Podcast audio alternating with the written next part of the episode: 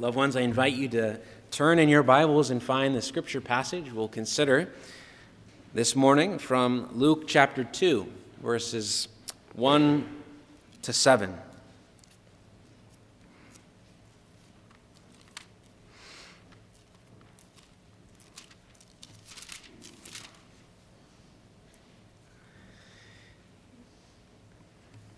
Before we read that, let us pray and ask for the Spirit's help.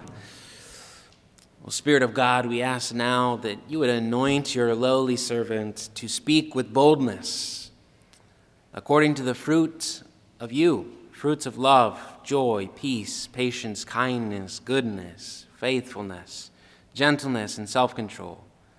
We also ask, O Spirit, that you would draw hearts of sinners to your love and to allegiance with Christ by faith. Do this work powerfully among us by your word and spirit. We ask in Jesus' name. Amen. Now, loved ones, hear God's word from Luke chapter 2, verse 1 through 7. In those days, Caesar Augustus issued a decree that a census should be taken of the entire Roman world. This was the first census that took place while Quirinius was governor of Syria, and everyone went to their own town to register. So Joseph also went up from the town of Nazareth in Galilee to Judea, to Bethlehem, the town of David, because he belonged to the house and line of David. He went there to register with Mary, who was pledged to be married to him and was expecting a child.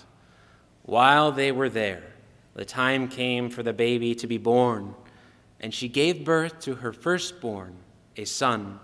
She wrapped him in cloths and placed him in a manger, because there was no guest room available for them. This is the word of the Lord. Thanks be to God.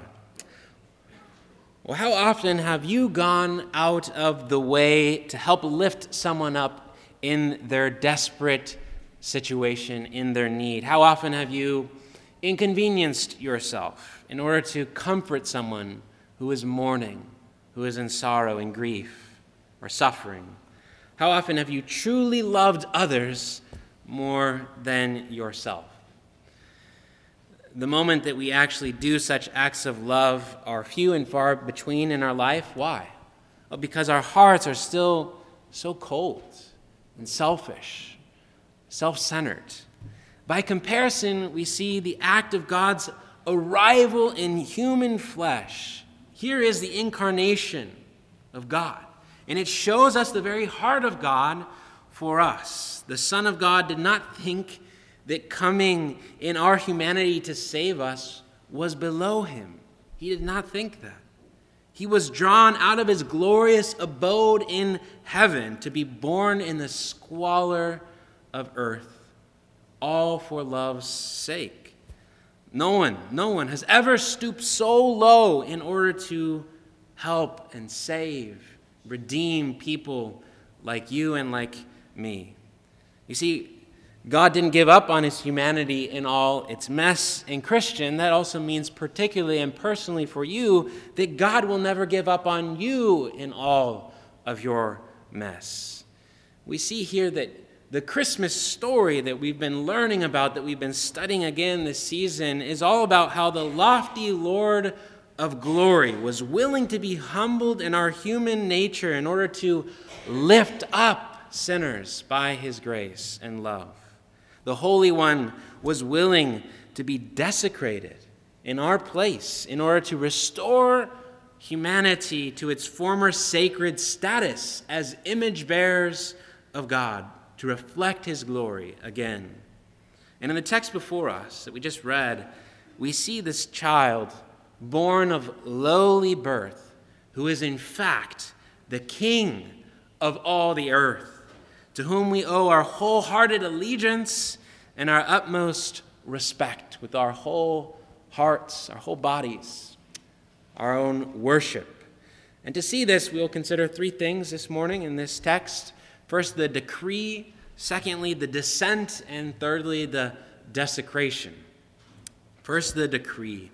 Well, Luke, he tells us here as he's setting the stage, that Caesar Augustus had issued a decree that a census should be taken for the entire Roman world. He's setting the backdrop of this story for us, the setting. He's showing us how destitute and denigrated Israel had become, God's people, when Christ arrived. The Israelites, God's chosen people, had practically lost all of their, their glory, all of their luster. They're kind of like this grand, majestic piano that was now found completely out of tune. They had no real freedom, they had no real status in the world, no king on David's throne. They were ruled by other nations, the Gentiles. Even though they were in the promised land, they were as if subjects again of Pharaoh, longing for deliverance and freedom. At the time of Jesus' arrival, the nation that was chosen by God to be the light of the world, the light of the nations, was like a dead star that had burnt up all of its fuel and was left just a collapsed core Israel, a remnant waiting in the darkness. And there they were in the darkness, and they lived under the decrees of pagan rulers like the Roman Emperor Caesar and the governor of Syria that is mentioned here, Quirinius. And this image of Israel, Israel, God's chosen people, and her faded glory is for us a picture of all of humanity, a picture even of us personally. We have sinned, all of us, and fallen short of the glory of God. We who were created to reflect the brilliance of God's glory are now like dead stars, black holes of sin and death. Even still, this sad state, this sad state of humanity, did not keep God from coming to us according to his plan of love. Luke tells us that Caesar's decree went out into the whole known world at that time, this worldwide decree. You know, Caesar, as he's issuing these kinds of decrees 2,000 years ago, probably thought very much of himself, thought he was great and powerful. He had the power and authority to issue these worldwide decrees that would force people like Joseph and Mary, to get up and move at his command for the purpose of taxation, to get money from these people. And Caesar, he thought he was great with these kind of decrees, but in reality, this pagan emperor of Rome who forced people to call him Lord was in fact a mere pawn of the Lord of Lords himself. Luke wants us to see that. He wants us to see here in this text the providence of God at work this decree was no coincidence or happenstance. The decree of Caesar that was issued was in fulfillment of the decree which came from a higher authority, the decree of the Creator himself. You see, God used the proud and sinful decree of Caesar to fulfill his own plans and bring to this world the glory of his Son. And in that way, Luke wants us to see that the dark injustices and the evil that exists in this world through sinful men, that doesn't stop God at all. That doesn't hinder him in what he wants to do. As Proverbs 21 1 says, the king's heart is a stream of water in the hand of the Lord. He turns it wherever he will. And so we, we can understand this passage, and what's happening here is that this decree came out of Caesar's mouth and it came into effect, right? Like water being poured out of a can by a gardener. Imagine that, pouring it out exactly where the gardener wants it. And so Caesar's own desires were directed exactly according to how the Creator wanted them to go, exactly according to how God had previously decreed. And what this means, loved ones, for us, personally, practically, is that no ruler or person can hinder God from doing what he has planned to do and purposed. And that includes you, even. Think of that. You and your mistakes, you and your sinfulness can't keep God from making much of Jesus Christ and saving sinners. Christian, remember that nothing can get in the way of God saving you if you belong to Him by faith. Even your own mistakes and your own failures, you cannot get in the way of God and his sovereign plan of salvation. And so we see that God, his decree, is behind and above this decree that comes from Caesar. But what exactly was God's decree here? He had a decree that his son would be born in a very specific way. God orchestrated all of these events according to that precise plan of his. We can think of God's decree as sort of God the Father's birth plan for his own son, his only begotten son. Birth plan. You know, doctors, they recommend that new parents should write up a birth plan, which is a kind of outline of their preferences for how the labor and delivery will go.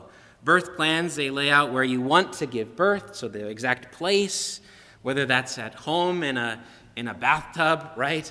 Or in a birthing center or at a hospital. And then also the birth plan will you'll have to consider the best route to get there and the things that you want in that room, like the music playing softly in the background or the essential oils uh, to fill the room with sweet smells for that birth experience.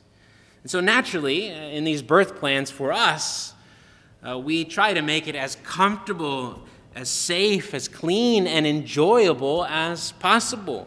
So, what was God's birth plan for his own son that we find here in this text? Well, God knew the place. What was the place? Think of it in this way the place is the parking structure of a low class motel inn in the small city of Bethlehem. What do I mean? Well, every traveler who was staying in the inn there in Bethlehem, well, they parked their rides there, right? They tied up their animals in the stable. This was the parking lot, the ancient version of a parking lot. That's the place where God's own Son would be born. Not in a palace with a team of private doctors ensuring success in an optimal birth experience. No bed, no crib. You know, Mary probably gave birth lying down on a slab of stone there in the stable.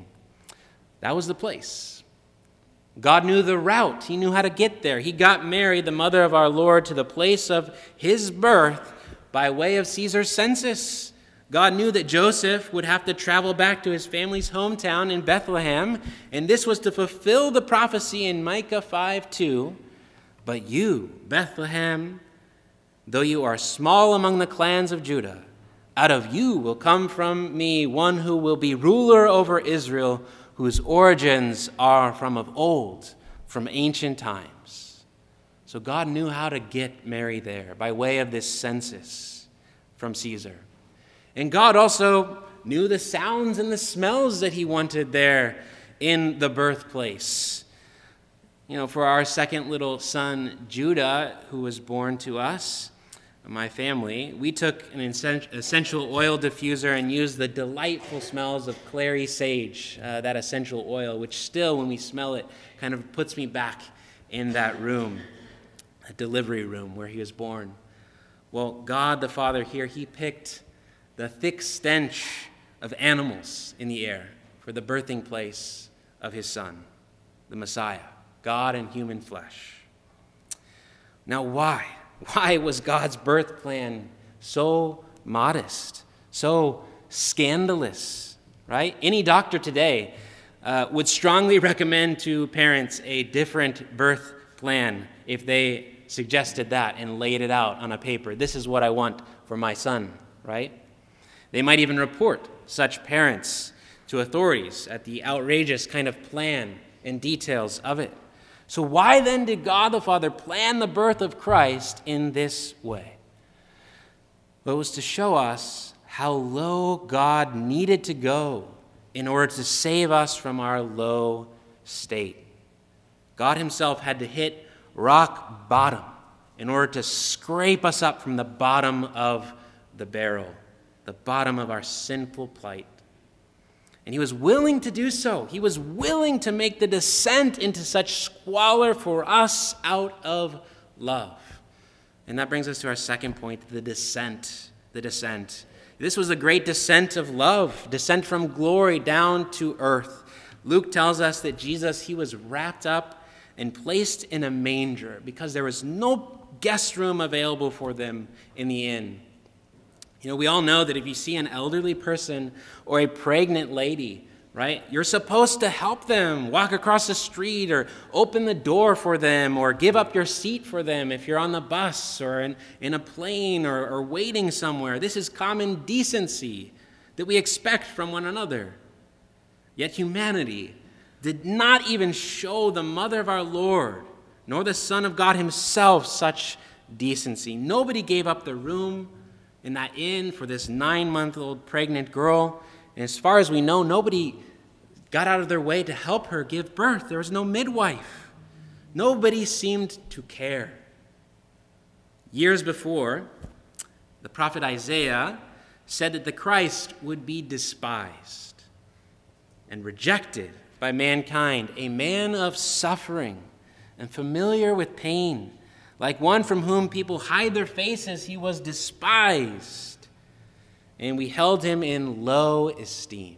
And we see that clearly here. From the very outset of his arrival, even at his birth, we see that we did not receive him in honor as he deserved. Instead, we ignored him. We were, in a sense, ashamed of him, even from birth. If you think about this, at, at birth, King Jesus, the King of Kings, was not met with the celebratory smiles and cheers from family members standing by. No. Instead, he was met with the braying hee haws of donkeys. He came not in the comfort of a sanitized room with a midwife tending to both mama and baby, but rather he came in a stinky stable shared with beasts of burden. No red carpet, nor flowers were laid out upon the floor to honor the birth of the King of Kings. Instead, the flooring below them was soiled with animal droppings.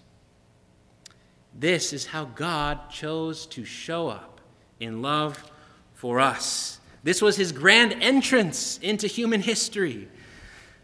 I was thinking about this. The musicians that choose or that are chosen to play for the Super Bowl halftime show which are very few among all of the musicians of the world, this great, massive event, they get about six months to prepare for their grand entrance. And for example, Madonna, she arrived on a giant throne during her halftime show, asserting herself as pop royalty. Lady Gaga, not too long ago, flew into the stadium swinging on wires. Michael Jackson, opened up his Super Bowl halftime show by creating this illusion as if he teleported from one place to another. And then he asserted his, his kind of glory, in a sense, by standing in place, just strangely standing in place like a statue for literally almost two minutes while people just cheered him on. These grand entrances that these music, music, uh, sorry, these entertainers and musicians planned for months in order to get it just right, to make much of themselves, to be epic, to be glorious. Now, by comparison, the Lord our God, He had thousands of years to plan for His grand entrance. In fact, He had all of eternity to plan for it. And after all of that time, God chose this dingy place in a dull little backwater town for His grand entrance. Why did God not arrive in greater glory? Ah, well, that's our problem, right? We assume that big entertaining shows is what glory looks like. But God shows us what true glory is here with his arrival. True glory, his humble love, his sacrificial love for us. That is true glory that the world does not know. And here we see the glory of God's humble love for us, sacrificing his own comfort for our good, for our redemption. I want to read this from Ambrose of Milan, a pastor from the fourth century, so 1600 years ago. This is how he preached this passage. He says this God has come to take upon himself the sins of the world, to abolish the defilement of sin and, the de- and death itself in him. He was therefore little he was a child, that you might become a complete man. He was wrapped in swaddling cloths, so that you might be free from the bonds of death. He in the manger to place you at his heavenly table. he on earth for you to be among the stars. He had no other place in this rural inn for travelers, so that you would have a mansion in heaven. He who was rich became poor for you, so that his poverty would enrich you. It is therefore my heritage that this poverty and the weakness of my Lord is my strength. I am therefore, Lord Jesus, more indebted to your suffering for my redemption than to your works of my creation. For to be born would have served me nothing without the benefit of redemption. You see, Ambrose was leaning into the reality of what Christ had done for us, his great descent, which was necessary for our redemption. This was Christ's descent into a life of suffering in order to redeem us. This lowly birth that we're considering at Christmas time was just the beginning of his descent in actuality, because he would go even lower, all the way till death by crucifixion on a Roman cross. We see that Christ came and offered up his whole self in order to make us whole again. He laid down his life in order to give us life. And some of the earliest commentators and preachers on this passage, they pick up something somewhat poetic here in the passage. Jesus was laid in a manger. Manger. You know, when I hear that word, I almost think of it as an ancient term for a crib or for a bed. But this was no crib for a newborn baby. Mangers, mangers, I want you to picture this. Mangers were the places where animals found their food, the trough, the feeder container usually made out of stone. And so God had his son laid down in the place where lowly beast would eat for nourishment. Now, on this point, Cyril of the fifth century, he writes this God found man reduced to the level of beast. Therefore, the Son is placed like fodder in a manger, that we who were brutish in soul, by now approaching the manger, even his own table, we find no longer fodder, but the bread from heaven, which is the body of life. And so, Augustine, St. Augustine, says that there in the manger laid the true nourishment that we all need in order to be fully ourselves again, to restore to us true life, to restore humanity back to the glory that we once had as image bearers. What's poetic about all that? What town was Jesus born in? The town of Bethlehem. Bethlehem, which in Hebrew literally means the house of bread. In a sense, we find God saying here, I'm sending my own son as food for you, to redeem and restore you to life again through his poverty, through his sacrifice. Here in the manger, find the bread of life for you, given for you to nourish your souls back to true life. So we see the humble descent of the Son of God for sinners like us. As the hymn says, Christ our God to earth descending comes our homage to command. King of kings, yet born of Mary, as of old on earth he stood. Lord of lords in human likeness, in the body and the blood, he will give to all the faithful his own self for heavenly food. And we see that even here. His own birth, the very beginning, laid out as a gift, as an offering, as food for us. And that leads us to our last point the desecration.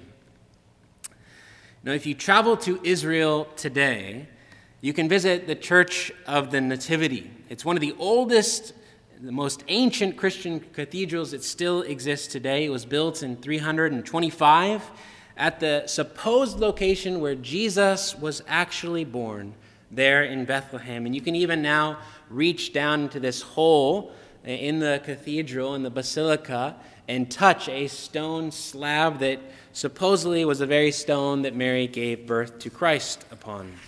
And interestingly, there in this basilica, in this great cathedral, three Christian groups they co own and use this basilica for their services the Greek Orthodox, Armenians, and also the Roman Catholics. So, three different groups worshiping and owning the same space. You can just imagine how that might go, right? And because they believe that this space, this, uh, this location is so sacred, sacred, something phenomenal had happened there, they believe. Because of that, they actually break out often in fights, and the authorities have to come and break up the fights among the priests. And we laugh at that. We think it's sad, and it's true. It's inconsistent with Christian virtues of love and, and unity and peace. But what is sadder? Think of this is a whole society that has tried to remove the concept of sacred, that has tried to erase the sacred. What is worse is an entire culture slipping away from holding on to things that once we called as sacred and instead profaning what, what was and still is sacred by our actions, by our words. And this is the society that we live in today. And it's the societal degradation that Paul talks about in Romans 1 26 to 27, where he says, Therefore, God gave them up in their lust of their hearts to impurity to the dishonoring of their body, bodies among themselves. So, no longer holding our bodies as sacred in a sense. And they exchanged the truth about God for a lie and worshiped and served the creature rather than the Creator who is blessed forever. So, instead of worshiping the Creator who is sacred, who is holy, we now take created things and we worship those things. And we could spend hours upon hours considering all the ways in which our society has profaned the holy, how we have desecrated that which should be upheld as sacred. But this is what we did to Christ, is it not? The Son of God, the Holy One. The Christmas story is about God Himself, the Holy One, entering into human history, entering into our world polluted by sin and what for? Why would a holy God set foot in a profaned world? Well, the Son of God, loved ones, came willingly to be desecrated by us on the cross. Why? In order to restore humanity to its sacred status by union with Him, by faith in Him. The Holy One called Jesus was profaned on the cross in order to make us holy in Him. The majestic King of glory came as a poor peasant boy in order to remake us as royals, sons and daughters of the King of kings. Despite our sins that have so profaned the sacred, God's sacred love pardons sinners and makes us holy in Him. And that's what Christmas is all about God's willingness to come in humility for us so that we might now go to Him in glory. From his birth, we see that God, from his birth, was embracing our shame and our filth in order to lift us up from that. As Paul said, we have exchanged the truth for a lie and worshiped the creation instead of the Creator. Nevertheless, we see in the Christmas story, but most especially on the cross, that the Holy One, the Holy One himself, exchanged his own body for wretches like us to see us forgiven, to see us renewed, and to see us finally glorified in Him. And here is the heart of God for us in the Christmas story His humble love, God's own Son wrapped in swaddling cloths and placed in a manger, later to be nailed on the cross in order to give us life and to restore us again back to the glory that we once had as image bearers of God. So, loved ones, as we continue in this Advent season, thinking of the birth of Christ, believe in Him, trust in His great love and humility, and He will redeem you, and He will restore you to glory through His death and His resurrection. Amen. Let us pray. We thank you, Father God, for your eternal decree that you set forth in human history and you used pawns and agents like Caesar to make it all happen according to your perfect plan, your plan of humility and love to send your own son descending down into the filth and squalor of our polluted world to be desecrated on the cross for us, so that we might be, by your grace, lifted up in him to your glory, and all to the praise of your glorious grace. Lord, we ask that this, the reality of your love for us, would change us to the core, that you would draw us in love, woo us in love towards you this morning, that we might honor you, not just with our lips, but with our hearts, our whole selves. For you have given us from heaven the bread of life. So, Lord, we ask you would nourish us and strengthen us until we arrive in glory with him. This we ask in Jesus' name. Amen. Well, loved ones,